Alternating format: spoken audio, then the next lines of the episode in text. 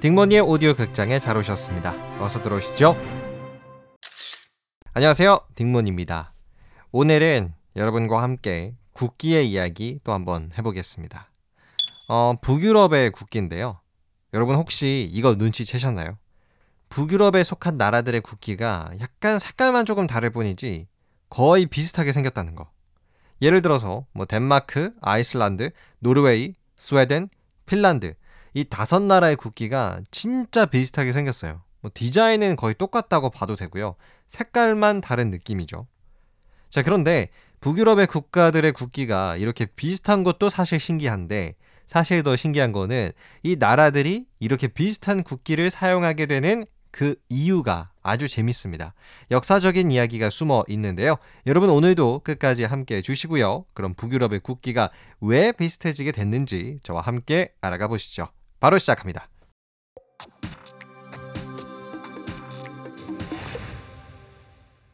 자, 결론부터 말씀드릴까요? 북유럽 국가들의 국기가 비슷해지게 된 이유는 덴마크 덕분이에요. 아까 소개해드린 덴마크, 아이슬란드, 노르웨이, 핀란드, 스웨덴 이런 나라들은 사실 국기가 비슷하다 말고 중요한 공통점이 하나가 더 있죠. 바로 바이킹의 후손들이 세운 나라들이다 라는 건데요. 네, 바이킹 정말 한 시대를 지배한 사람들이죠. 8세기에서 한 11세기 정도 유럽을 쥐락펴락했던 이 바이킹족들의 후손이 세운 나라가 다 이런 북유럽들의 나라입니다. 자, 그런데요. 이 북유럽 나라들 중에서 어디가 제일 힘이 셌을까요? 의외로 덴마크였어요. 덴마크가 이 나라들의 우두머리 역할을 했죠. 그래서 다른 북유럽의 나라들이 덴마크 국기의 영감을 받아가지고 비슷하게 국기를 제작을 하는 겁니다. 그러니까 사실상 북유럽 국기의 원조는 덴마크 거예요. 자, 그럼 덴마크는 왜 지금의 국기를 사용하게 됐을까요? 무려 1219년부터 덴마크는 지금의 국기, 이 빨간색 바탕에 하얀색 십자가가 그려져 있는 거를 사용하고 있거든요. 정말 오랜 역사를 갖고 있는 국기다라고 볼 수가 있는데 그 비하인드 스토리는 이래요. 때는 1219년이었어요. 덴마크의 왕이었던 발데마르 2세라고 있었는데요. 근데 이분이 덴마크 군대를 데리고 십자군 원정을 떠납니다. 어디로 가냐면 에스토니아 공국으로 갔어요. 쉽게 말해서 에스토니아가 가톨릭을 믿고 있지 않았기 때문에 발데마르 2세는 이 나라를 가톨릭으로 개종시키겠다라는 이유로 공격을 시작을 한 거죠. 자, 그런데 당시는 워낙 덴마크가 강한 나라였기 때문에 손쉽게 에스토니아 공국을 이길 수 있을 거라고 생각을 했어요. 근데 이게 웬걸 에스토니아가 은근히 덴마크를 밀어붙입니다. 물론 발데마르 2세도 당황은 했겠지만 열심히 싸웠어요. 근데 문제는 싸움의 결판이 나지를 않고 계속해서 이 서로의 희생자만 늘어가고 있는 상황이었거든요. 근데 이때 아주 높은 언덕에서 덴마크의 주교가 등장을 합니다. 네, 성직자. 이 주교가 등장을 해서 전쟁터를 내려다 본 채 양팔을 옆으로 높이 올리고요. 기도를 하기 시작했어요. 근데 정말 신기하게도 이 주교가 양팔을 높이 올리고 기도를 시작하니까 덴마크 군이 막 에스토니아를 이기기 시작하는 거예요. 점점 밀어붙였죠. 그런데 이 전투가 점점 길어지니까 아무래도 이 주교님의 팔이 좀 아팠겠죠. 그래서 그 높이 들고 있던 양팔이 점점 내려가요.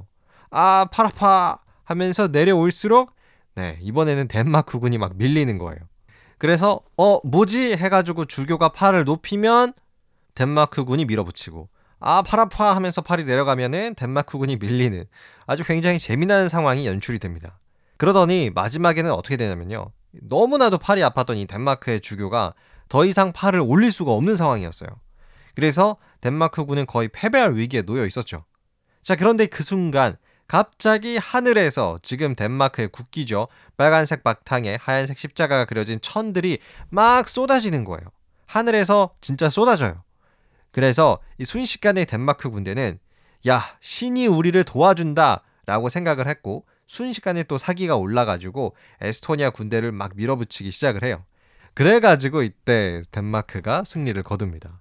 그래서 이때부터 덴마크는 하늘에서 떨어진 이 빨간색 바탕에 흰색 십자가 그려진 국기를 사용하게 되었다고 합니다. 네, 약간은 좀 신화적인 느낌이 있죠. 하늘에서 갑자기 이게 또 떨어질 수는 없잖아요.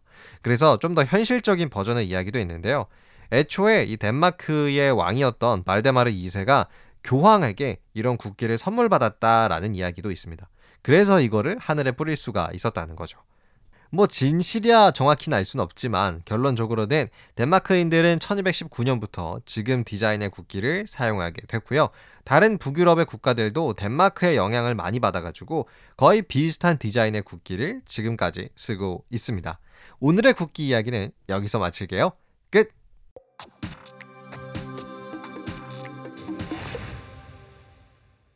네, 오늘은 북유럽 국기에 대해서 알아봤는데요. 굉장히 신기하죠?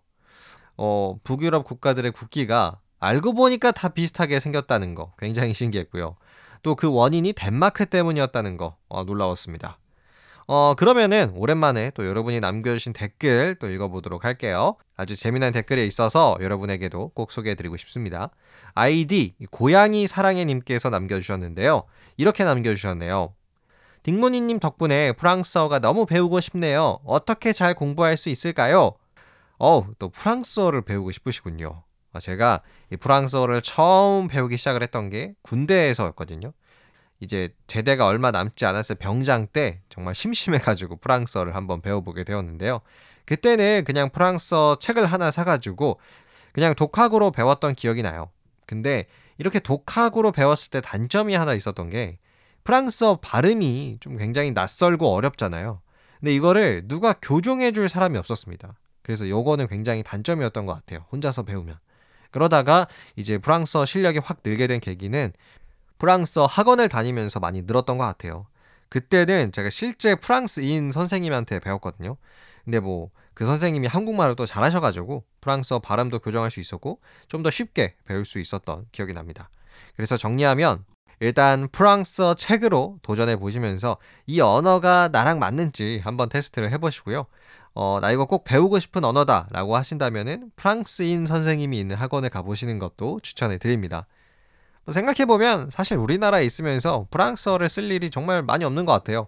뭐 명품 브랜드 읽을 때 조금 더 프랑스어처럼 읽을 수 있는 느낌? 루이비통 이렇게 안 읽고 루이비통 이렇게 뭐 약간 프랑스식으로 읽을 수 있다는 나름의 장점이 있기는 하죠. 근데 진정한 장점은 프랑스로 여행을 가실 때 드러날 것 같아요. 제가 프랑스에 갔을 때 조금이나마 프랑스어를 하니까 그 점원분들이 굉장히 또 친절하고 반갑게 응대해 주셨던 기억이 납니다. 자, 그럼 오늘은 여기서 마칠게요. 오늘도 함께해 주셔서 감사드리고요. 내일은 이제 또 3일절이네요. 내일도 제가 재미난 이야기 들려드리도록 하겠습니다.